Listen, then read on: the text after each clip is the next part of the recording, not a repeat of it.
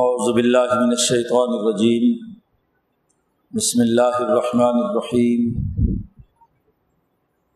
والنجم اذا ہوا ما ضل صاحبكم وما غوا۔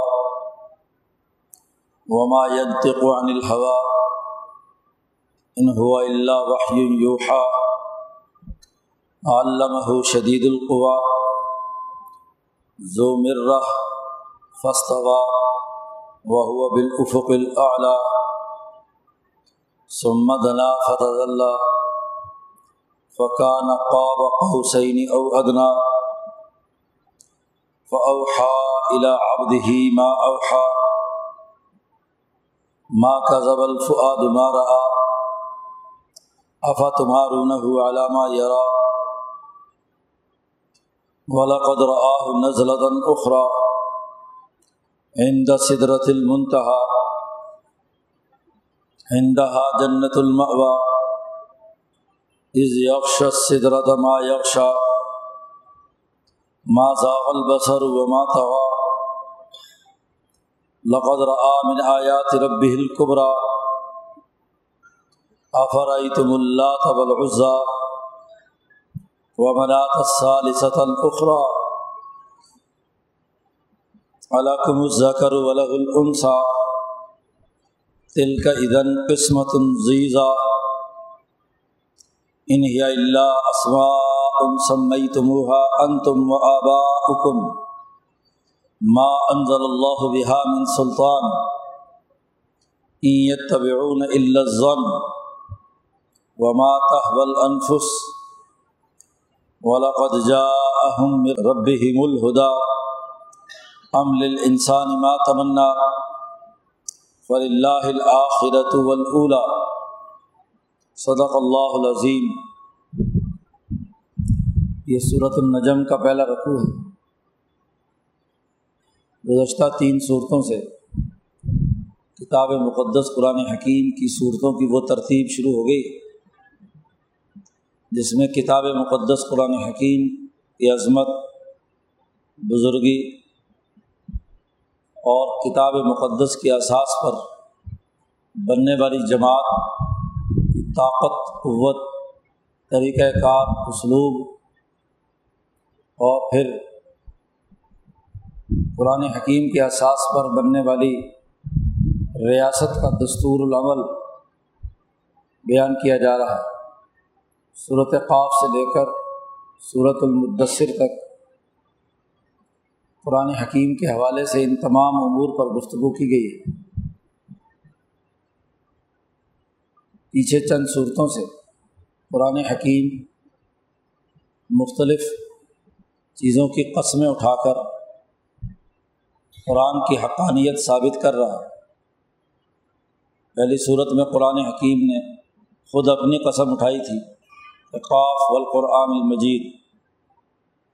پھر قرآن حکیم کی تعلیمات کے اساس پر جو جماعت تیار ہوگی اور جو فرشتے یہ پیغام لائے ہیں، ان جماعتوں کی قسم اٹھائی تھی کہ وہ زاریاتی ضربن کہ تمام چیزوں کو توڑ پھوڑ کر ختم کرنے والی، بکھیر کر اڑانے والی جماعتوں کی قسم اٹھا کر کہا تھا کہ انقلاب آ کر رہے گا۔ انما تو ادون الصادق و انت دین الواقع انصاف ضرور واقع ہو کر رہے گا۔ پھر پچھلی صورت میں تجلی موسا تجلی طور کی قسم اٹھائی بطور و کتاب مستور ملا اعلیٰ جہاں سے یہ علم آ رہا ہے، اس کی مختلف شکلیں ہیں۔ اس کی ایک شکل وہ ہے۔ جو طور پہاڑ پر درخت پر اللہ نے اپنی تجلی ڈالی اور موسا علیہ السلام سے کہا کہ انی ان رب کا فخلا علیہ انا کا بلواد المقدس ہوا تم جوتے اتار دو، وادی مقدس میں داخل ہوئے۔ ادب کا تقاضا یہ ہے۔ اور توجہ سے اللہ کے احکامات سنو۔ جیسے طور پہاڑ پر دنیا میں موسا علیہ السلام پر تجلی آئی تھی، وہاں بھی قسم اٹھا کر یہ بات واضح کی گئی کہ یہ انقلاب ضرور آئے گا۔ نبی اکرم صلی اللہ علیہ وسلم سے وہاں کہا گیا تھا کہ فذکر، آپ ان کو نصیحت کیجیے آپ نہ شاعر ہیں، نہ شاعر ہیں۔ نہ اندازے سے اور عقل بچوں سے یہ باتیں کہی جا رہی ہیں۔ یہ حقائق کائنات ہیں جو کتاب مقدس کی صورت میں انسانیت کے سامنے واضح کیے گئے ہیں۔ اس لیے اس کی تعلیم کے اساس پر صبر و استقامت کے ساتھ پارٹی سازی کا کام کرتے رہیں مکی صورت ہے، خلافت باطنہ کے قیام کا زمانہ ہے۔ جماعت سازی کا عمل مسلسل جاری رکھیے۔ ظالم لوگ جو آپ کا کسی بھی انداز میں استحضاء اڑاتے ہیں، ان کے لیے اللہ کافی ہے۔ پچھلی صورت آخر میں کہا گیا تھا کہ آپ نصیحت کے اس معاملے میں ان کو نظر انداز کریں، فضر ہوں، ان کو تو چھوڑ دیں اور خود وصبر صبر و استقامت کے ساتھ کام کرتے رہیں۔ فن کا بے آیونینا جو اللہ کے اس کلام الہی کی اساس پر جد وجہد کرنے والی جماعت اور خاص طور پر نبی اکرم صلی اللہ علیہ وسلم کو کہا جا رہا ہے کہ آپ ہماری نگاہوں کے سامنے ہیں۔ جس اللہ نے اپنا نمائندہ بنا کر بھیجا ہے، وہ آپ کی حفاظت کرے گا۔ سچی انقلابی جماعت کی حفاظت اللہ تبارک و تعالیٰ کرتا ہے۔ اور پھر حکم دیا گیا تھا کہ وہ سب حمد ربی کا حین تقوم۔ جب تم نماز کے لیے اٹھو تو تصویر و تحمید میں مشغول ہو جاؤ۔ اب اس صورت میں بارکہ میں تجلی طور کے بعد تجلی رب محمد صلی اللہ علیہ وسلم کو بیان کیا جا رہا ہے۔ اس کی قسم اٹھائی۔ نبی اکرم صلی اللہ علیہ وسلم سے پہلے جتنے انبیاء آئے، وہ اپنی اپنی قوموں کی طرف مبوس ہوئے۔ ہیں وہ گویا کہ آسمان نبوت کے ستارے ہیں۔ اور ستارے رات کے وقت طلوع ہوتے ہیں۔ پوری دنیا میں قرۂۂ عرض پر کہیں کسی قوم میں ایک ستارہ طلوع ہوا تو کہیں دوسری جگہ دوسرا ستارہ طلوع ہوا۔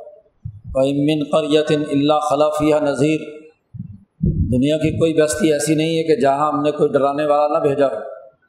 تو اقوام عالم میں ہر جگہ پر نجوم کا ایک سلسلہ ہے، جو اللہ کی روحانیت مالا اعلیٰ سے دنیا میں منتقل کرتے رہے تمام ستارے سورج کی روشنی لے کر زمین پر رات کے اندھیروں میں روشنی بکھیرتے ہیں۔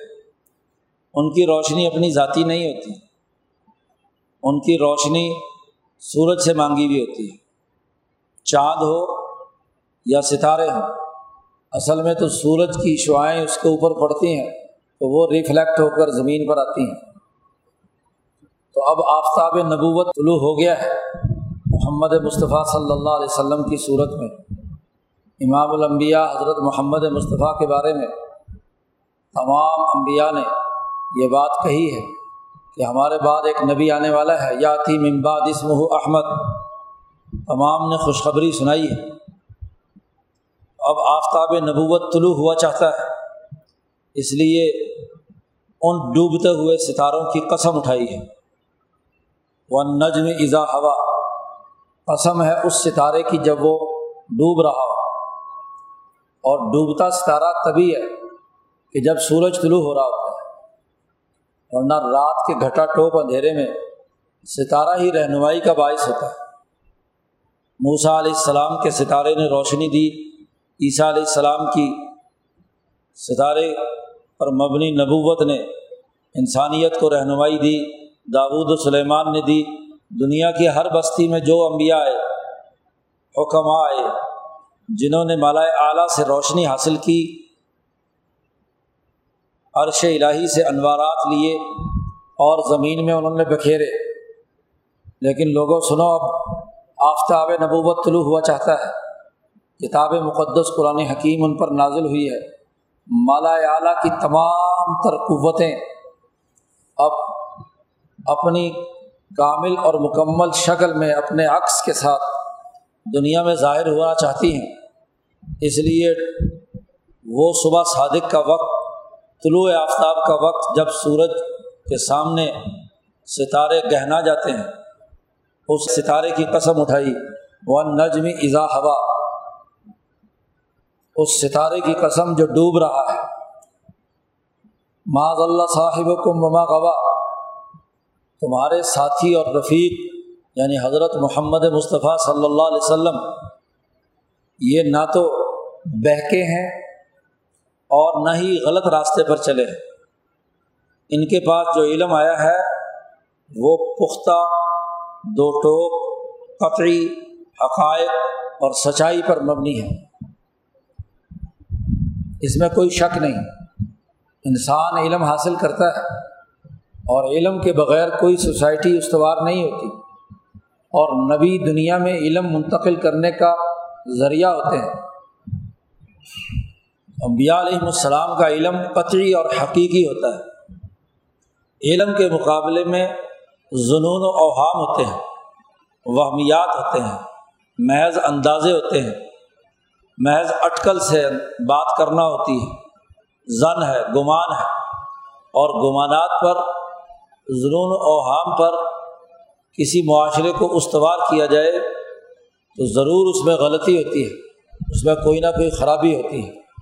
یہ علم نبوت جو حضرت محمد مصطفیٰ صلی اللہ علیہ وسلم پر نازل ہوا ہے یہ آفتاب کی طرح روشن ہے۔ اس میں کوئی ابہام نہیں کہ چھپی ہوئی بات نہیں، کوئی وہم نہیں، کوئی گمراہی نہیں، کسی قسم کا بہکنا نہیں۔ تم سمجھتے ہو کہ شاید یہ مجنون ہے، ساحر ہے، شاعر ہے، یہ شاعری ہو رہی ہے۔ ایسی کوئی بات نہیں ہے۔ معاذ اللہ صاحب کم وما غوا تمہارے ساتھی میں کسی قسم کی کوئی گمراہی کسی قسم کا بہکنا پن نہیں ہے اور نہ ہی کسی غلط راستے پر جا رہے ہیں۔ نہ غوایت ہے، نہ ضلالت ہے۔ علم کے مقابلے میں، یقین کے مقابلے میں ضلالت ہوتی ہے یا غوایت ہوتی ہے۔ مغزوب علیہم ہوتا ہے یا ضالین ہوتا ہے۔ تو نہ یہاں ضلالت ہے، گمراہی ہے۔ اور نہ یہاں کسی قسم کا ایسی غوایت ہے کہ جس کے نتیجے میں غضب الہی کا باعث بنے۔ ایسی کوئی بات نہیں ہے۔ غیر المقوب علیہم ولدین بلکہ یہ وہ شخصیت ہے کہ وما ینتق عن الحوا یہ جو زبان سے بات نکالتے ہیں، اس کا تعلق ان کے خواہش نفس سے نہیں ہے، بلکہ یہ اس نور ایمانی سے ہے جو مالا اعلیٰ کے ساتھ وابستہ ہے۔ انسان جب ایمان قبول کرتا ہے تو اللہ کی طرف سے ایک نور آ کر اس کے دل پر مسلط ہوتا ہے۔ امن شرح اللہ صدر الاسلامی فہو اعلیٰ نور ربی جس کا سینہ ہم اسلام کے لیے کھول دیتے ہیں، تو ہم اس کے سینے پر ہاں جی نور رکھ دیتے ہیں۔ تو نور ایمانی طبیعت انسانی کے ساتھ ملتا ہے، تو اس کا نام ایمان یہی ایقان اور یقین ہے۔ اور پھر اس میں بھی بعض لوگوں کو ایمان لانے کے بعد بھی ان کی قلب کی یا حیوانی طبیعت کے تقاضوں سے کوئی چیزیں باہر نکلتی ہیں۔ مومن ہونے کے باوجود بھی طبیعت ساتھ لگی ہوئی ہے بہیمیت ساتھ لگی ہوئی ہے۔ اس لیے جو ارادے، خیالات یا افکار سامنے آتے ہیں، وہ نفسانی بھی ہو سکتے ہیں۔ نفس کے تقاضے سے بھی ہو سکتے ہیں۔ لیکن محمد مصطفیٰ صلی اللہ علیہ وسلم کا ایسا معاملہ نہیں۔ آپ ایک ایسے بشر ہیں جن پر وہی آتی ہے اور وہی کے بغیر آپ گفتگو نہیں فرماتے۔ ما ینتق عن الحوا آپ اپنی خواہشات سے نہیں بولتے۔ پست سطح کی کوئی بات وہی الہی کے نزول کے وقت آپ کی زبان سے صادر نہیں ہوتی۔ کیوں؟ کہ وہ جو نور ایمان جبرائیل علیہ السلام نے بچپن میں ہی نبی کرم صلی اللہ علیہ وسلم کے قلب میں بھر دیا تھا۔ دائی حلیمہ، جہاں بکریاں چرا رہی تھی اور حضور صلی اللہ علیہ وسلم بھی ساتھ تھے، وہاں فرشتہ آیا، سینہ چیرا، اندر سے نزغۂ شیطانی نکال کر ایک طرف کر کے وہاں نور ایمانی بھرا۔ یا وہ دوسری روایت کہ حضور صلی اللہ علیہ وسلم فرماتے ہیں کہ میں ام ہانی کے گھر میں سویا ہوا تھا، لیٹا ہوا تھا۔ کہ مکان کی چھت پھٹی اور اس پر سے فرشتہ جبرائیل علیہ السلام آئے۔ ام ہانی کا گھر باب عبدالعزیز سے داخل ہوں تو بائیں طرف سیڑھیاں جہاں اترتی ہیں، وہاں ستون پر لکھا ہوا ہے، یہ بیت ام ہانی ہے۔ ام ہانی کا گھر ہے وہاں نبی اکرم صلی اللہ علیہ وسلم تشریف فرما ہے۔ آپ صلی اللہ علیہ وسلم فرماتے ہیں کہ فرشتہ اترتا ہے، اس نے میرا سینہ چیرا۔ اور زمزم کے پانی سے میرا سینہ دھویا اور ایک سونے اور چاندی، ایک تشت جو ہے بڑا، اس میں ایمان اور نور اور تمام چیزیں بھری ہوئی تھیں، وہ میرے سینے میں ڈالا اور سی دیا اور اس کے بعد مجھے اٹھایا اور میرا ہاتھ پکڑ کے اسی چھت سے معراج کے لیے اللہ تبارک و تعالیٰ کی طرف لے گئے۔ تو یہ وہ جو نور ہے، حضرت محمد مصطفیٰ صلی اللہ علیہ وسلم پر، اس وجہ سے اپنی خواہش نفس سے کبھی کوئی بات نہیں فرماتے۔ خواہ وہ زبان مبارک سے جو کچھ ارشاد فرمائیں، وہ وہی الہی قرآن حکیم ہو یا وہی غیر مطلوب یعنی حدیث ہو۔ خواہش نفس سے نہیں ہوتا۔ یہ الگ بات ہے کہ دونوں کے درمیان مراتب کا فرق موجود ہے کہ جو قرآن یعنی اللہ کا کلام ہے وہ اعلیٰ ترین درجے کی ایسی وہی ہے کہ جس میں کسی قسم کی کوئی مداخلت نہیں ہو سکتی۔ اور حدیث کے اندر حضور کے اشتہادات بھی ہو سکتے ہیں، حضور کی آرا بھی ہو سکتی ہیں، لیکن وہ خواہش نفس سے نہیں ہوتے۔ ہیں پورے دیانتداری اور خلوص کے ساتھ انسانی فائدے یا کسی انسانی مسئلے کے حوالے سے ہوتی ہیں۔ بسا اوقات اس میں اجتباع ہو سکتا ہے، قرآن کے درجے کی تو وہ چیز نہیں ہے۔ اس کا درجہ قرآن کے بعد دوسرے درجے کا ہے۔ وہی یہ معنوی ہے، وہی یہ غیر مطلوب ہے۔ لیکن آپ صلی اللہ علیہ وسلم کی زبان مبارک سے جو کچھ نکلتا ہے، وہ خواہش نفس سے نہیں۔ ہے ما ینتق عن الحوا بلکہ ان ہوا اللہ یو بے شک وہ وہی ہوتی ہے جو اللہ کی طرف سے ان کے قلب پر کی گئی ہے۔ اور جب وہی ہوتی ہے، تو نبی کرم صلی اللہ علیہ وسلم کا قلب اتھر آپ کا سینہ مبارک عرش الہی کے ساتھ جوڑ دیا جاتا ہے۔ اور تمام سیکورٹی کے انتظامات ہوتے ہیں۔ خود آپ کے اپنے حواس اور آپ کی باقی تمام چیزیں بند کر دی جاتی ہیں۔ صرف اور صرف آپ کی روح اور عقل وہ اس کے ساتھ وابستہ ہوتی ہے۔ اس زمین سے لے کر عرش الہی تک جتنی بھی چاروں طرف کائنات کی اشیاء ہیں، ان میں سے کسی کو بھی اس میں مداخلت کا کوئی عمل نہیں ہوتا۔ خالصتاً ڈائریکٹ نور الہی کا فیضان اور اس کی فلم ہوتی ہے آپ کے قلب پر، جس کو کہا کہ طاقتور فرشتہ یہ کام کرتا ہے۔ اور وہ طاقتور فرشتہ جس کا آگے تذکرہ آ رہا ہے۔ علامہ شدید القوا۔ یہ کتاب مقدس، یہ وہی نبی کو اس کی تعلیم دی ہے۔ طاقتور قوتوں والے آدمی نے۔ شدید القوا جس کی تمام تر قوتیں بڑی مضبوط اور طاقتور ہیں۔ اس کی جسمانی طاقت بھی، اس کی عقلی قوت بھی، اس کے ادراکات کا معاملہ بھی، سیکورٹی کے تمام تر نظام بھی، پورا سسٹم روح القدس کے جلب میں سامنے آتا ہے، جس میں پوری ذمہ داری کے ساتھ جبرائیل یہ کام کرتے ہیں۔ کہ کلام الہی براہ راست محمد مصطفیٰ صلی اللہ علیہ وسلم کے قلب پر آئے، کوئی شیطان، کوئی ابلیس، کوئی طاقت، کوئی قوت اس کے اندر مداخلت نہ کر سکے۔ اگر یہ علم منتقل کرنے والا جتنا طاقتور مضبوط ہوگا، جسمانی اعتبار سے بھی اور روحانی اعتبار سے بھی، تو وہ جس کو سکھا رہا ہے اس میں غیر کی مداخلت کو روک کر اس انقلاب پر پختہ کر دیتا ہے۔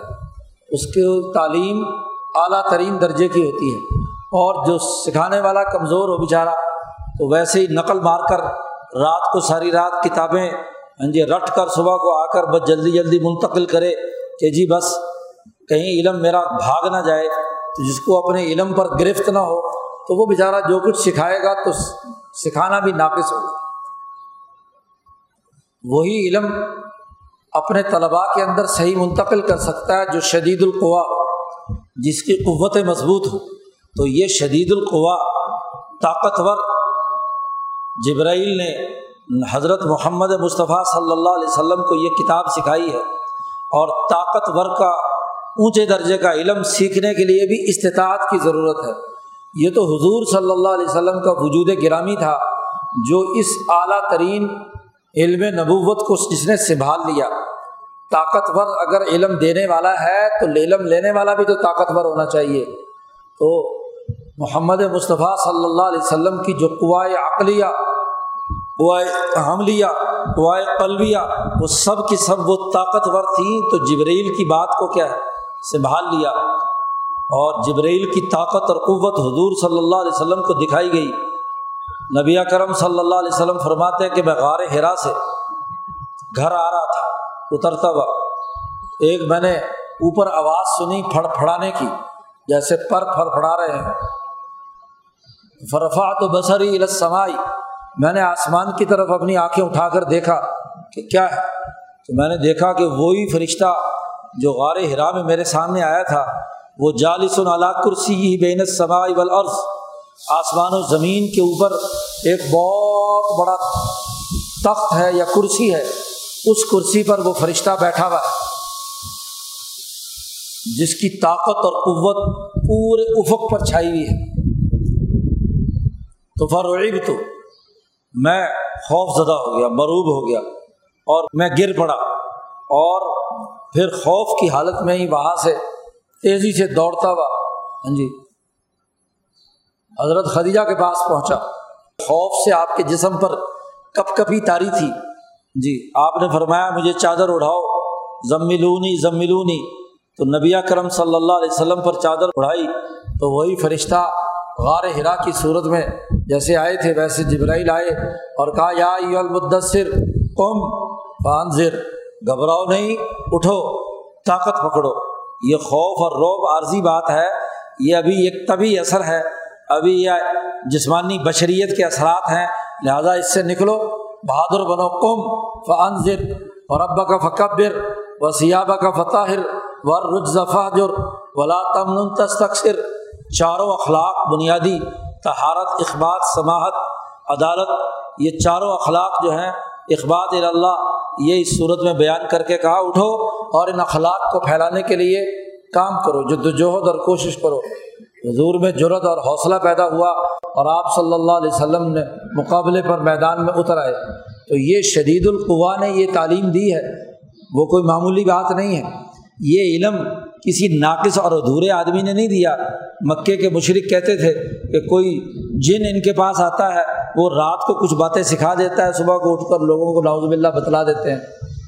یا ادھر عراق، ایران کی طرف کوئی دوسرے کیسر و کسرا کے علاقے میں کچھ لوگوں سے ان کے رابطے ہیں، وہاں کا کوئی ساحر اور جادوگر ہے جو ان کو رات کو کچھ باتیں بتاتا ہے یا ان کے، ان کی ملاقات ہوتی ہے، یہ جب تجارت کے لیے ادھر گئے تھے شام، تو وہاں کسی سے ان کی ملاقات ہو گئی اور ساتیر الاولین میں سے کوئی قصے ان کے پاس ہیں، وہ پڑھ کر سنا دیتے ہیں۔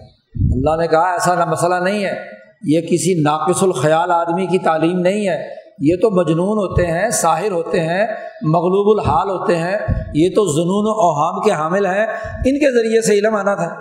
یہ علم آیا ہے شدید القوا کی طرف سے اور طاقتور مضبوط آدمی کی طرف سے۔ زو مرتن، جو بڑا زور آور ہے، بہادر اور دلیر ہے۔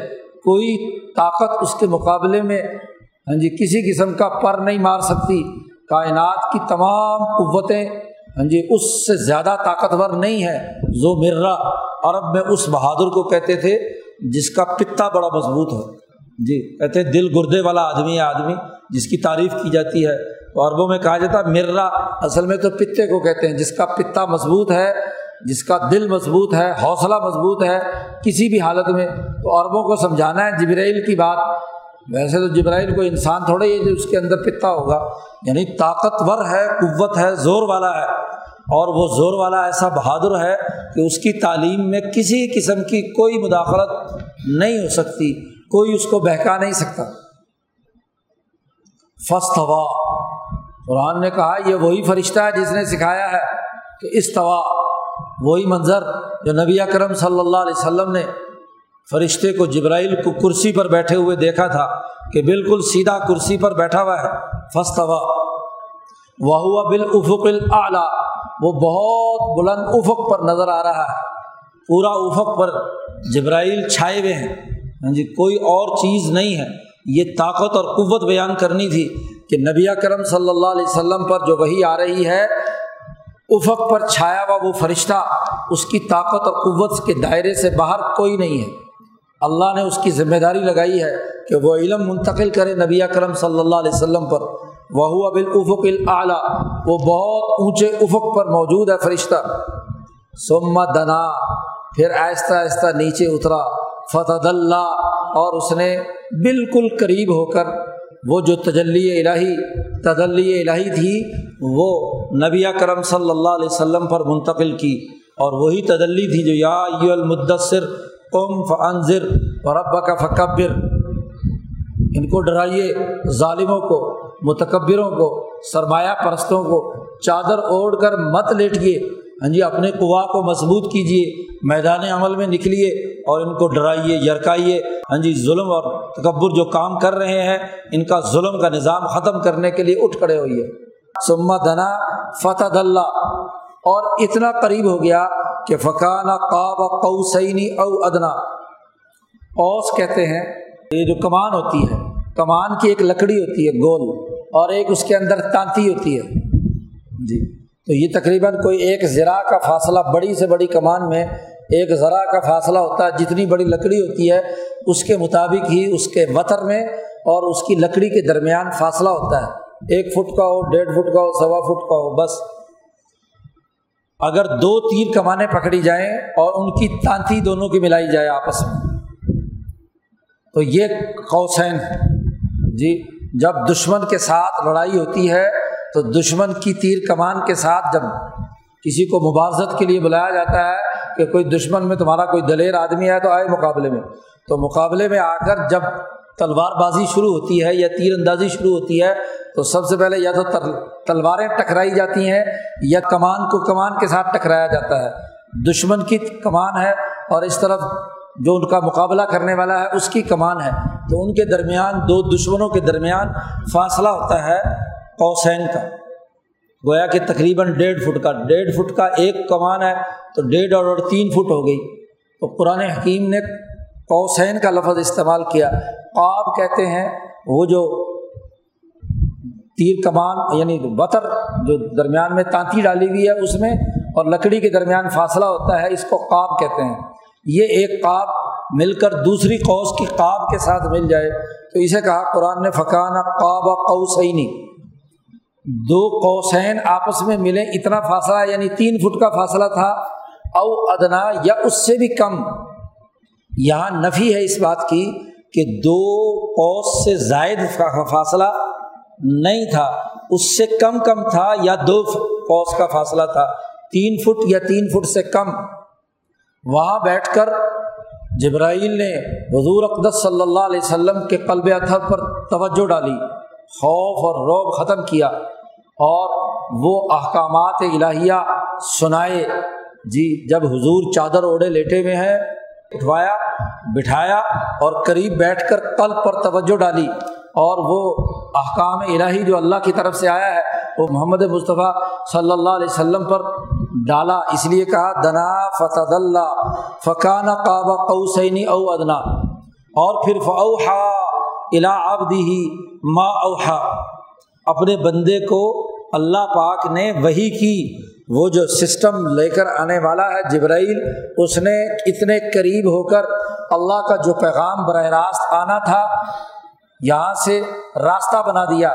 گویا کہ نور کے آنے کے منتقل کرنے کا راستہ بنا کر تمام قوتوں کو صاف کر کے سینا محمد صلی اللہ علیہ وسلم کو عرش الہی سے قریب کر کے اس کے ساتھ واسطہ بنا دیا۔ تو اللہ تبارک و تعالیٰ نے وہی کی جو وہی کی اپنے بندے پر۔ اوہا الا ہی ما اوہا اللہ نے حکم دیا اپنے بندے کو جو حکم دیا۔ وہ حکم وہی قوم فنظر اور ابا کا فکبر۔ اٹھیے اور لوگوں کو ڈرائیے۔ انضر عشیرت اقربین ان کو ڈرائیے، ان کا مقابلہ کیجیے، ان کی سرمایہ پرستی سے لوگوں کو بچانے کے لیے کوشش کیجیے۔ جد وجہد کیجیے، رب کی تکبیر پڑھیے، اپنے کپڑوں کو پاک رکھیے اور لوگوں پر عدل و انصاف کا نظام قائم کرنے کی جد وجہد اور کوشش کیجیے۔ بلا تمن تس تقسر آگے پھر پوری تفصیل پوری صورت کے اندر بیان کی اور بتلایا کہ جو یہ بات نہیں مانیں گے، وہ جہنم میں جائیں گے۔ تو ان سے پوچھا جائے گا ماں سالہ کا کم فی سفر تم جہنم میں کیوں داخل ہوئے؟ وہ کہیں گے، ہم مسکینوں کے کھانے کا بندوبست نہیں کرتے تھے۔ ہم نماز نہیں پڑھتے تھے، ہم فلاں نہیں کرتے تھے، فلاں جرم تھا، فلاں جرم تھا۔ تو یہ حکم ہم نے وہی کے طور پر حضرت محمد مصطفیٰ صلی اللہ علیہ وسلم کو بیان کیا۔ قرآن حکیم کہتا ہے ماں کا زبل فعاد مار آ دل نے جو کچھ دیکھا، اس میں کوئی جھوٹ کی بات نہیں۔ جو یہ وہی الہی کا نزول ہوا ہے، اس میں دل نے جو کچھ مشاہدہ کیا، کیونکہ قلب پر جبرائیل نے وہی الہی منتقل کی ہے، اللہ کا حکم منتقل کیا ہے، تو قلب نے جن چیزوں کا مشاہدہ کیا، جس چیز کو دیکھا، تو اس میں کسی بھی قسم کا کوئی جھوٹ کوئی کزب داخل نہیں ہے، وہ بالکل برحق سچا ہے۔ افو تمہارو نہ ہو علامہ یرا، کیا تم محمد مصطفیٰ صلی اللہ علیہ وسلم سے جھگڑتے ہو؟ جو اس نے دیکھا، دیکھنے والے نے جو دیکھا، اس دیکھنے پر تم جھگڑ رہے ہو۔ تمہارے پاس کیا ثبوت ہے؟ کہ دیکھا یا نہیں دیکھا، جھوٹ ہے یا سچ ہے؟ دیکھنے والا کہہ رہا ہے جس نے چالیس سال تک تمہارے اندر انسانوں کے بارے میں کبھی جھوٹ نہیں بولا، جو صداقت اور امانت کا پیکر ہے، جو اپنی ذات کے لیے، دنیا کے معمولی کاروبار کے لیے جس نے کبھی جھوٹ نہیں بولا، تو وہ اللہ پر جھوٹ کیسے بولے گا؟ جو اللہ کی طرف سے جو ان پر آیا ہے، وہ وہی کچھ انہوں نے جو دیکھا، مشاہدہ کیا، اسی کو بیان کیا ہے تمہارے سامنے۔ اس میں جھگڑنے کا کوئی فائدہ نہیں۔ یہ وہ آیات ہے کہ جن کے کئی تفسیریں کی گئی ہیں۔ صحابہ میں چونکہ یہ بات اختلافی ہے، حضرت عائشہ صدیقہ رضی اللہ تعالیٰ عنہ اور ابن عباس رضی اللہ تعالیٰ عنہ دونوں کے درمیان اختلاف رائے ہے کہ کیا اللہ تبارک و تعالیٰ کو نبی کرم صلی اللہ علیہ وسلم نے دیکھا ہے یا نہیں؟ ابن عباس اگلی آیات کی تشریح کرتے ہیں اس بنیاد پر۔ ان کی رائے یہ ہے کہ رب محمد صلی اللہ علیہ وسلم نے اپنی تجلی محمد مصطفیٰ صلی اللہ علیہ وسلم پر ڈالی ہے اور حضور صلی اللہ علیہ وسلم نے اللہ تبارک و تعالیٰ کی زیارت کی ہے، مشاہدہ کیا ہے۔ لیکن حضرت عائشہ صدیقہ رضی اللہ تعالیٰ عنہ اس کا انکار کرتی ہیں۔ وہ کہتے ہیں کہ نبی اکرم صلی اللہ علیہ وسلم نے اللہ تبارک و تعالیٰ کی زیارت نہیں کی۔ یہ جو کعبہ قوسینی ودنا اوہا الابدی ما اوہا یہ جتنے بھی جملے ہیں، ان یہ بتلا رہے ہیں۔ کہ یہ جبرائیل امین کا مشاہدہ ہے، جبرائیل امین سے تعلق ہے اور وہی احادیث جو بخاری وغیرہ میں روایت کی گئی ہیں، صحابہ سے خود حضرت عائشہ سے مروی ہیں۔ جی تو انہیں روایات کے مطابق یہ جبرائیل کے ساتھ معاملہ ہوا ہے۔ باقی رہی معراج کی رات، وہاں کیا معاملہ ہوئے ہیں؟ اس کی آگے تفصیل ہے۔ یہ آیات تو حضرت عائشہ کے موقف کی تصدیق کرتی ہیں، جو یہاں اب تک ترجمہ ہو چکا۔ اگلی آیات جو ہیں وہ حضرت ابن عباس کی دلیل ہے کہ ولاقدر آہ نزلت الخرا عند صدرت المنتہا پھر اسے دیکھا دوبارہ۔ نزلت الخرا دوسری مرتبہ اترتے ہوئے دیکھا۔ اور وہ دوسری مرتبہ اترنے ہوئے دیکھنا کب ہے؟ عند صدرت المنتہا صدرت المنتہا میں جب جبرائیل نبی اکرم صلی اللہ علیہ وسلم کو معراج کی رات اوپر لے گئے اسی تفصیلی روایت میں جو معراج والی ہے بخاری میں کہ نبی کرم صلی اللہ علیہ وسلم فرماتے ہیں کہ مجھے بیت ام ہانی سے جبرائیل نے اپنے ساتھ اٹھایا اور سیدھے آسمان دنیا پر پہنچے اور آسمان دنیا پر دروازہ کھٹکھٹایا۔ دربان نے اندر سے پوچھا، کون ہو؟ انہوں نے کہا، جبرائیل انہوں نے کہا، اکیلے ہو، کوئی اور ہے؟ سیکورٹی نے وہاں پورا پورا نظم و نسق قائم کیا ہوا ہے۔ رشتے نے سیکورٹی نے والے نے پوچھا کہ اکیلے آئے ہو یا کوئی اور بھی آیا ہے؟ انہوں نے کہا میرے ساتھ محمد صلی اللہ علیہ وسلم ہے۔ اس نے کہا اجازت لے کر لینے گئے تھے یا بغیر اجازت کے خود ہی لے کر آ رہے جو جبرائیل پورے فرشتوں کے نظم و نسق کا ذمہ دار ہے، اس سے بھی پوری پڑتال ہو رہی ہے۔ یہاں سیکورٹی والا ذرا کسی سے پوچھ لے کہ بھائی کون ہو کہاں سے آئے ہو؟ اجازت ہے یا نہیں ہے؟ تو چہرے پر بل پڑ جاتے ہیں۔ وہاں تو جبرائیل جس کو اللہ بھیج رہے ہیں، اور کون؟ لے جانے والا جبرائیل ہے، اور جانے والے محمد مصطفیٰ صلی اللہ علیہ وسلم ہے لیکن آسمان دنیا کا فرشتہ جو دربان سیکورٹی پر معمور ہے، دروازہ نہیں کھولتا، وہ کہتے پورا تعارف کراؤ، اور پوچھا کہ اللہ سے اجازت لے کر لا رہے ہو یا ویسے اپنی طرف سے لے کر آ رہے ہو؟ تو نے کہا، اللہ سے اجازت لے کر آ رہا ہوں۔ اجازت نامہ دکھایا تو اس نے دروازہ کھولا کہ چلو جاؤ۔ حضرت محمد مصطفیٰ صلی اللہ علیہ وسلم کہتے ہیں ساتوں آسمان پر سات دفعہ ہماری سیکورٹی کلیئرنس ہوئی۔ تب کیا ہے؟ ہمیں اوپر لے کر گئے اور ہر آسمان پہ، آسمان دنیا پہ آدم علیہ السلام سے ملاقات ہوئی اور پھر باقی انبیاء پر ابراہیم علیہ السلام سے موسا علیہ السلام سے، عیسیٰ علیہ السلام سے۔ تو ساتویں آسمان پر ہم پہنچے تو اس سے نکل کر اوپر صدرت المنتہا تک مجھے جبرائیل لے گئے۔ اندہا جنت الماوا وہ بیری جس پر ذات باری تعالیٰ کی تجلی گر رہی ہے، اس بیری کے قریب مجھے لے گئے۔ موسا علیہ السلام کی تجلی طور تو جو طور پہاڑ پر جو بیری کا درخت تھا، اس پر آئی تھی۔ جو دراصل اس عرض کا ایک چھوٹا سا ماڈل تھا، اس کے حساب سے اس صدرت المنتہا کا ایک عکس کہ اس پر تجلی رب محمد صلی اللہ علیہ وسلم کی پڑھی رب موسا کی پڑھی اور نبی کرم صلی اللہ علیہ وسلم کو یہاں سے لے کر جبرائیل اس اصل صدرت المنتہا تک پہنچتے ہیں۔ اند صدرت المنتہا۔ اندہا جنت الماوا وہاں جنت الماوا ہے۔ آرام پہنچانے والا ٹکانا ہے تمام انسانوں کا۔ تمام روحوں کا اصل مرکز اور منبع وہی جنت ہے، جہاں آدم کی ساری اولاد کو آدم کی پشت پر ہاتھ پھیر کر ہاں جی ان کی روح کو پیدا کر کے اللہ نے پوچھا تھا الس تو برب کیا میں تمہارا رب نہیں ہوں؟ تو سب نے کہا تھا، بلا ہاں تو ہمارا رب ہے۔ تو وہ جو مرکز تمام روحوں کا ہے، وہاں جہاں آرام پاتی ہیں روح، روحیں ہاں جی آسائش انہیں ملتی ہے۔ ہر طرح کی تمام اذیتوں اور تکلیفوں سے نجات پا کر پرسکون زندگی بسر کرتی ہے، اس کے قریب ہی جنت ہے، اس صدرت المنتہا کے قریب۔ میں جب وہاں پہنچا، نبی کرم صلی اللہ علیہ وسلم نے اس آیت کی تشریح کی اس یکش سدرتا ما یکشا اس بیری کو، اس سدرا کو ہاں جی اس سدرت المنتہا کو جس نے ڈھانپا، سو ڈھانپا۔ وہاں حدیث میں آتا ہے کہ اس پر رنگ اور روشنیوں کا اتنا اثر تھا اور اتنے رنگوں کی اتنا حسن، اتنا جمال، اتنی خوبصورتی، اتنی اس کے اندر شائننگ تھی کہ میں اسے بے لفظوں میں بیان نہیں کر سکتا۔ تو وہ تجلی اعظم جو اس کائنات کے عرش الہی پر، اس صدرت المنتہا پر پڑ رہی ہے، وہ شعائیں، وہ انوارات الہیہ، اس کو بیان کرنے سے وہ قاصر ہیں۔ جو اس صدرت المنتہا پر اس تجلی اعظم نے اپنا ظہور کیا وہ اور وہاں اللہ تبارک و تعالیٰ کی تجلی اعظم کی زیارت ہوئی اور وہاں قرآن کہتا ہے، ما زاغل بسر وما تغا نہ تو دے آنکھوں کے دیکھنے میں کوئی کجی تھی، کوئی کمی تھی۔ آدمی جب تیز روشنیاں ہوتی ہیں تو آنکھیں چندھیا جاتی ہیں، کھول کر چیزوں کو ہاں جی تیز روشنی کو دیکھنا انسان کے لیے عام طور پر ممکن نہیں ہوتا۔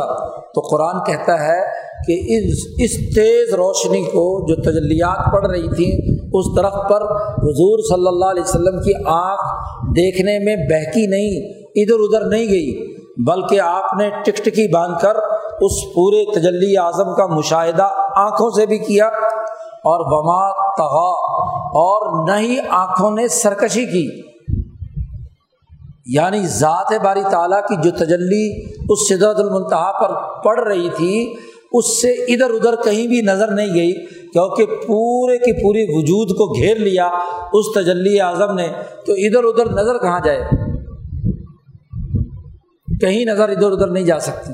نہ تو نظر نے کوئی سرکشی کی یعنی کسی اور طرف گئی، اور نہ دیکھنے میں کسی قسم کا کوئی کجی یا کمی محسوس ہوئی، مکمل طور پر اس کا مشاہدہ کیا۔ یہ ابن عباس کی دلیل ہے۔ حضرت ابن عباس رضی اللہ تعالیٰ عنہ فرماتے ہیں کہ یہاں یہ جو دوسرا دیکھنا ہے، یہ ذات باری تعالیٰ کو دیکھنا ہے۔ لقد من آیات رب القبرا اور وہاں نبی اکرم صلی اللہ علیہ وسلم نے اپنے رب کی بڑی بڑی نشانیوں کو دیکھا۔ جنت دکھائی گئی، جہنم دکھائی گئی۔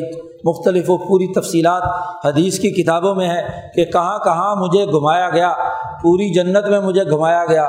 بلال کا محل دکھایا گیا۔ عمر فاروق کا گھر دکھایا گیا۔ مجھے اپنا مقام محمود ہاں جی وہ دکھایا گیا۔ کہا داخل نہیں ہو سکتے، داخل تو آپ بعد میں جب پورا پروسیس مکمل ہو جائے گا تو وہاں اس وقت داخلہ ہوگا۔ تو تمام دکھایا گیا، ایسے ہی جہنم میں دکھایا گیا، سود خور کو ہوتی ہوئی عذاب دکھایا گیا، جہنم کے گڑے میں عورتوں اور مردوں کو جلتے ہوئے دکھایا گیا، ان مذہبی رہنماؤں کو دکھایا گیا کہ جس کے سر پر ہاں جی پتھر برسائے جا رہے ہیں اور اس کا بھیجا ہاں جی نکال کر ہاں جی پرخ سے اس کے اڑ رہے ہیں۔ انہوں نے پوچھا کہ کیوں اس کو یہ کر رہے ہیں؟ اس نے کہا، یہ قرآن پڑھتا تھا، اس کو حدیثیں پڑھتا تھا، لوگوں کو سناتا تھا، خود عمل نہیں کرتا تھا۔ دوسروں کو انقلاب کی دعوت دیتا تھا، خود انقلابی نہیں تھا۔ خود اس پیغام پر عمل نہیں کرتا تھا۔ ہاں جی تو یہ اس کی سزا ہے کہ علم کے باوجود اس علم پر عمل نہیں کر رہا، اس کے مطابق کردار ادا نہیں کرتا۔ تو مختلف مناظر حضور صلی اللہ علیہ وسلم کو جہنم کے دکھائے گئے۔ اسی کو کہا لقدر آمن آیات رب القبرا حضرت الامام شاہ ولی اللہ دہلوی وہ شخصیت ہے کہ جنہوں نے تمام تر اختلافات جہاں بھی ہوئے ہیں امت میں ان میں تطبیق پیدا کی ہے۔ حضرت مولانا سندھی رحمۃ اللہ علیہ یہاں فرماتے ہیں کہ شاہ صاحب نے اس مسئلے کو حل کر دیا جو صحابہ کے درمیان اختلاف کی بات ہے۔ کوئی اختلاف بنیادی نہیں ہے۔ عائشہ صدیقہ رضی اللہ تعالیٰ عنہ جس کا انکار کر رہی ہیں رویت باری تعالیٰ کا، وہ ذات باری تعالیٰ ہے۔ تو ذات باری تعالیٰ کا مشاہدہ نہیں ہوا نبی اکرم صلی اللہ علیہ وسلم اور جہاں ابن عباس رویت باری تعالیٰ کا حکم بیان فرما رہے ہیں، وہاں تجلی اعظم کا مشاہدہ ہے۔ وہ تجلی اعظم جو سدرت المنتہا پر ذات باری تعالیٰ کی پڑھ رہی ہے تو تجلی اعظم کیا ہے؟ عرش الہی کیا ہے؟ اس کی تفصیلات شاہ صاحب نے بیان کی ہیں ان کی اپنی کتابوں میں کہ اس کائنات کا وہ مرکزی نقطہ عرش الہی جس پر ذات باری تعالیٰ کی شعائیں اور انوارات پڑھ رہی ہیں اور وہی تجلی رحمانی ہے جس کے نتیجے میں یہ اس پوری کائنات کا نظام چل رہا ہے۔ تو تجلی اعظم یا تجلیات کا نظام سمجھ میں آ جائے تو یہ اختلافات بھی کیا ہے؟ سارے سمجھ میں آ جائیں گے۔ تجلی کے اس نظریے سے شاہ صاحب نے بہت سے اختلافات حل کیے ہیں۔ تو کوئی یہ کوئی حقیقی اختلاف نہیں ہے۔ حضرت عائشہ صدیقہ ایک درجے کا انکار کر رہی ہیں کیونکہ ایک مخلوق کو خلق کی حالت میں رہتے ہوئے اس دنیا کے اندر خواہ وہ کتنا ہی اونچا ہو، خالق کی ذات کا مشاہدہ اس سسٹم میں رہتے ہوئے نہیں ہو سکتا۔ اور جو تجلیات ہیں، ان کا مشاہدہ ذات حق باری تعالیٰ کا اور وہ بعین ہی ذات باری تعالیٰ کی صورت کا عکس ہے، جو تجلی اعظم کی صورت میں آیا ہے۔ اور وہ تجلی اعظم کا مشاہدہ نبی کرم صلی اللہ علیہ وسلم نے فرمایا۔ اسی کو نبی کرم صلی اللہ علیہ وسلم نے فرمایا کہ ان نقم سترون ربکم کما ترون القمر لا تضامون فی رؤیتی حضور مسجد نبوی میں چودھویں رات کی چاند طلوع تھا۔ رات کے وقت عشاء کے بعد تشریف فرماتے، صحابہ چاروں طرف سے، حضور کی نظر چودھویں رات کے چاند کی طرف پڑی۔ تو حضور صلی اللہ علیہ وسلم نے فرمایا، صحابہ سے، کہ تمہارے لیے بڑی خوشخبری ہے ان نقم سترون ربکم کما ترون حاد القمر۔ جیسے یہ چودھویں کا چاند تمہیں نظر آ رہا ہے، ایسے ہی تم اپنے رب کو دیکھو گے۔ اور جو اپنے رب کو دیکھنا چاہتا ہے، وہ فجر کی نماز اور عصر کی نماز بالکل نہ چھوڑے۔ کیونکہ یہی سب سے زیادہ مشکل ہوتی ہے نمازیں دونوں پڑھنا۔ وہاں کاروبار کی مصروفیت ہوتی ہے کہ کاروبار سمیٹا جا رہا ہے، گاہک پہ گاہک آ رہا ہے، دکان بند کرنے کی فکر ہوتی ہے تاجروں کو خاص طور پر۔ اور ادھر سے کیا ہے، فجر کی نماز میں نیند کی غفلت ہوتی ہے۔ تو حضور نے فرمایا، ان دو نمازوں کی پابندی کرو۔ تو یہ جو تجلی ہے، تجلی اعظم ہے، اس کا مشاہدہ ہے۔ اور جتنے بھی اولیاء اللہ، علماء ربانیین جس مشاہدہ حق کی بات کرتے ہیں، وہ اپنی اپنی استعداد کے مطابق اس تجلی اعظم کی نیچے جو تجلیات ہیں، ذیلی تجلیات ہیں، ان کے مشاہدے کی بات کرتے ہیں۔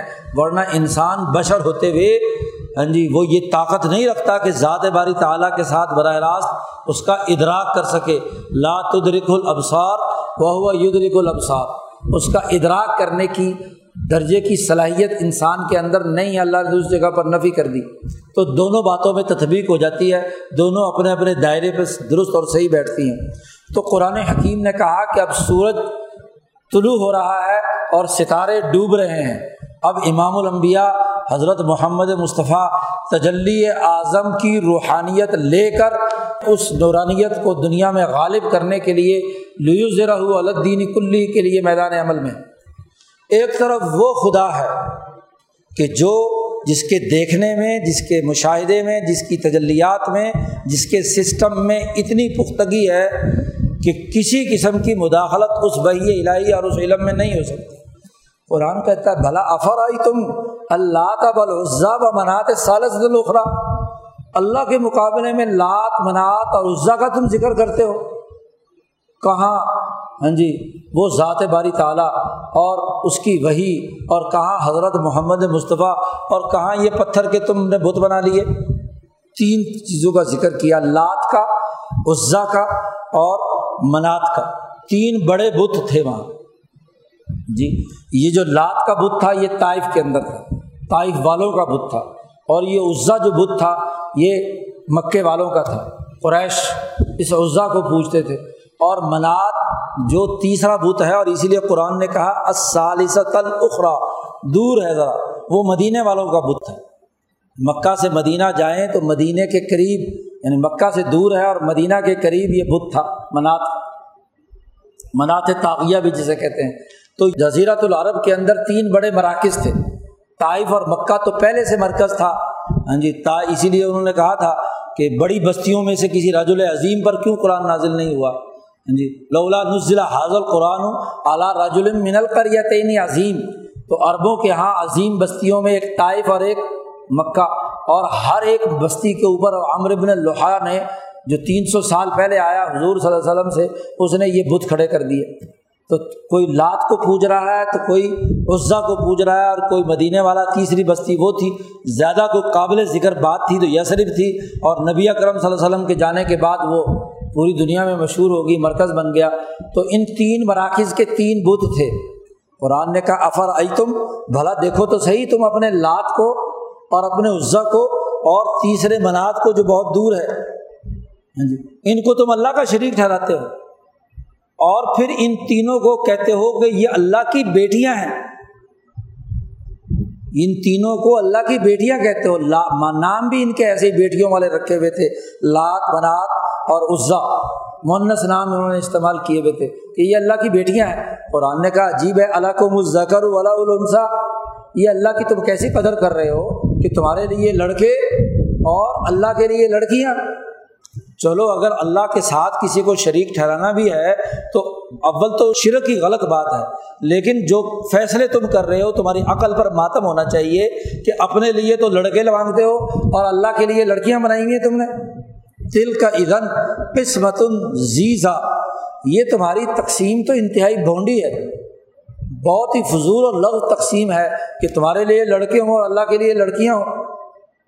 اصل بات کیا ہے؟ انیا اللہ اسما یہ نام ہے نام۔ سمئی تمہا ان تم و آبا تم اور تمہارے آبا و اجداد نے یہ نام رکھ لیے ہیں۔ ان بتوں کے کہ یہ لات ہے، یہ منات ہے، یہ عزا ہے۔ ماں انضل اللہ بحا من سلطان؟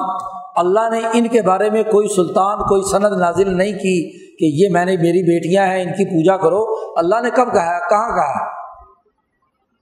تم نے تو نام، ایسا نام جو صرف خالی خولی ہو، جس کی کوئی حقیقت نہ ہو۔ وہ نام کتنا ہی خوبصورت رکھ لیا جائے۔ جی جس نام کے پیچھے نام اسلامی ہو اور کام شیطانی ہو تو اسمان سب میں ہی تم یہ نام ہے جو تم نے رکھ لی ہے۔ منافقت کی اس سے بڑی بدتر حالت کیا ہوگی؟ علم کی کمی اور نقص کا اس سے بڑا کیا عالم ہوگا کہ چیزوں کے نام رکھ لیے جائیں اور ان میں وہ خصوصیت پائی نہ جائی جائے۔ حالانکہ اصول اور ضابطہ تمام اوقلا اور حکمہ کا یہ ہے کہ جس چیز میں جس درجے کی جیسی صلاحیت ہوتی ہے، اس صلاحیت کے مطابق ہی اس چیز کا نام رکھا جاتا ہے۔ تو صلاحیت کچھ نہیں، استعداد کچھ نہیں، تم نے نام رکھ لیا اس اسلام ہے نہیں، اسلامی نام رکھ لیا۔ یہ بھی تو اس زمانے کا رجت پسندی کا مذہب کی بنیاد پر نام رکھا ہوا نا۔ اللہ سما سم تم ہوا ان تم تم نے بھی اور تمہارے بابا قوم نے بھی، تمہارے لیڈر نے بھی نام رکھ لیا ہے۔ اس کے پیچھے اصل حقیقت کچھ نہیں ہے۔ ماں انضر اللہ بحا بن سلطان۔ اور اصل بات یہ ہے کہ اللہ تم اتباع کر رہے ہو محض گمانات کی، محض باہمیات کی۔ یہ جو محمد مصطفیٰ صلی اللہ علیہ وسلم پر نازل ہوا ہے، تو یہ اوہا الابدی ما اوہا یہ تو مستحکم بنیادوں پر علم ہے، پختہ ہے۔ علامہ شدید القوا ہے زو برا ہے۔ جس نے طاقتور نے یہ علم دیا ہے، اور تم باتیں کر رہے ہو یہ طبی اللہ زن گمانات کی، وہمیات کی جنون و اوہام کی۔ علم کے مقابلے میں زن کی کیا حیثیت ہے؟ وہ تو محض اٹکل بچو ہے۔ محض خواہشات ہیں، محض تمنائیں ہیں، محض آرزوئیں ہیں۔ وما تحول انفس ایک علم کے مقابلے میں زن ہوتا ہے اور ایک زن سے بھی پست شکل ہوتی ہے کہ تحول انفس دل میں پیدا ہونے والی امنگ، جس میں دو فیصد، چار فیصد، دس فیصد بھی کوئی حقیقت نہیں ہوتی۔ ہے ایک ڈگری سے لے کر سو ڈگری تک علم اگر ہے تو پیچھے والے کو کسی درجے میں ہم جنون اور حام کہہ سکتے ہیں کہ دو ڈگری، پانچ ڈگری، دس ڈگری، پچاس ڈگری۔ پچاس سے اوپر ہو تو ہم کہتے ہیں ضن غالب ہے۔ جی۔ اور پچاس سے کم ہو تو ہم کہتے چلو زن ہے، چالیس درجے ڈگری کا ہے، تیس ڈگری کا ہے۔ اور ایک وہ ہے کہ جس کے کوئی ڈگری کوئی نہیں، وہ محض خواہشات ہے کہ جی ملک اسلامی جمہوری بن جائے، اسلام غالب آ جائے ہاں جی اس کے لیے کام کچھ کچھ نہ کریں۔ ہاں جی منافقت کا رویہ ہو۔ تو یہ تحول انفس خواہشات ہوں، محض تمنائیں ہوں، محض آرزوئیں ہوں۔ اس کے پیچھے کوئی زن بھی نہیں کار فرما۔ تو تم تو اتباع کرتے ہو اس زن کی اور اس کی جو تحول انفس، جو تمہارے نفس جدھر بہک جائیں، جو خواہش ان میں آ جائے جو بھی آ جائے الٹی سیدھی، اس کا کسی علم کے کسی درجے سے کوئی بھی تعلق نہ ہو، تو اس کو بھی کیا ہے تم؟ اس کے پیچھے چلتے ہو۔ اور جبکہ یہاں یہ جو آیا، اپنے رب کی طرف سے پیغام آیا ہے وہ لقت جا مر رب الہدا ان کے پاس، ان کے رب کی طرف سے یہ جو پیغام آیا، یہ ہدایت پر مبنی ہے۔ یہ راستہ دکھلاتا بھی ہے اور جو راستے پر چلنے لگے، اس کو منظر مقصود تک پہنچاتا بھی ہے۔ یہ ہدایت، جامع ہدایت اس میں ان کے رب کی طرف سے نازل ہوئی ہے۔ قرآن کہتا ہے، ذرا سوچے تو صحیح، انسان، ام لل انسانی ماتمنا کیا کبھی انسان کے لیے وہ چیز ہوئی جس کی محض وہ تمنا کر رہا ہو؟ جس کے پیچھے علم نہ ہو، جس کے پیچھے ہدایت نہ ہو، جس کے پیچھے کوئی قانون اور ضابطہ نہ ہو، کوئی نظریہ نہ ہو، کوئی سوچ نہ ہو، کوئی اقدام کرنے کا کوئی اس کے سامنے کوئی نظریہ نہ ہو تو کیا تمناؤں سے انسان کو مل جاتا ہے کوئی چیز؟ دنیا میں تمناؤں سے، خواہشات سے کوئی چیز نہیں ملتی۔ عمل انسانی ماں تمنا، کہیں آدمی کو وہ کچھ ملتا ہے جس کی وہ تمنا کرتا ہے۔ نظریہ ہو، علم ہو، حقائق ہو سچائی ہو، تو پھر چیز سامنے آتی ہے۔ اور فل اللہ آخرت اولا تمام بھلائیاں، نیکیاں، اول اور آخر، سب کی سب اللہ کے ہاتھ میں۔ اور اللہ کی طرف سے نازل ہونے والے علم اور نظریے کو مانیں گے تو وہ بھلائی ملے گی۔ اور اگر اس علم کا انکار کریں گے، محض جنون اوہام اور خواہشات کے پیچھے چلیں گے، تو اس کے لیے کیا ملے گا؟ کچھ نہیں۔ خالی ہاں جی شیخ چلی کی پلاؤ ہوگی، جو تمنا اور آرزوں پر مبنی ہوگی، جس کا عملاً کوئی نتیجہ ظاہر نہیں ہوگا۔ تو قرآن حکیم نے تجلی اعظم کی قسم اٹھا کر ہاں جی تدلی محمد کی قسم اٹھا کر قرآن کی حقانیت واضح کی کہ یہ پیغام برحق ہے، سچا ہے، دو ٹوک ہے، قطعی ہے۔ یہ جنون اوہام پر مشتمل نہیں ہے۔ لوگوں وہموں سے نکلو جنون و اوہام سے نکلو۔ اور تمناؤں اور آرزوؤں کو پالنے سے باز آ جاؤ۔ نظریہ رکھو سچائی کا، حق کا۔ جو اللہ کی طرف سے یہ وہی الہی آئی ہے، کتاب مقدس آئی ہے، اس کی اساس پر جد وجہد کرو گے تو نتیجہ درست ہوگا۔ اسی کی تفصیلات اگلے دو رقوع میں مختلف انداز میں قرآن نے بیان کی ہیں۔ اللہ تعالیٰ قرآن حکیم کو سمجھنے اور اس پر عمل کرنے کی توفیق عطا فرمائے۔ اللہ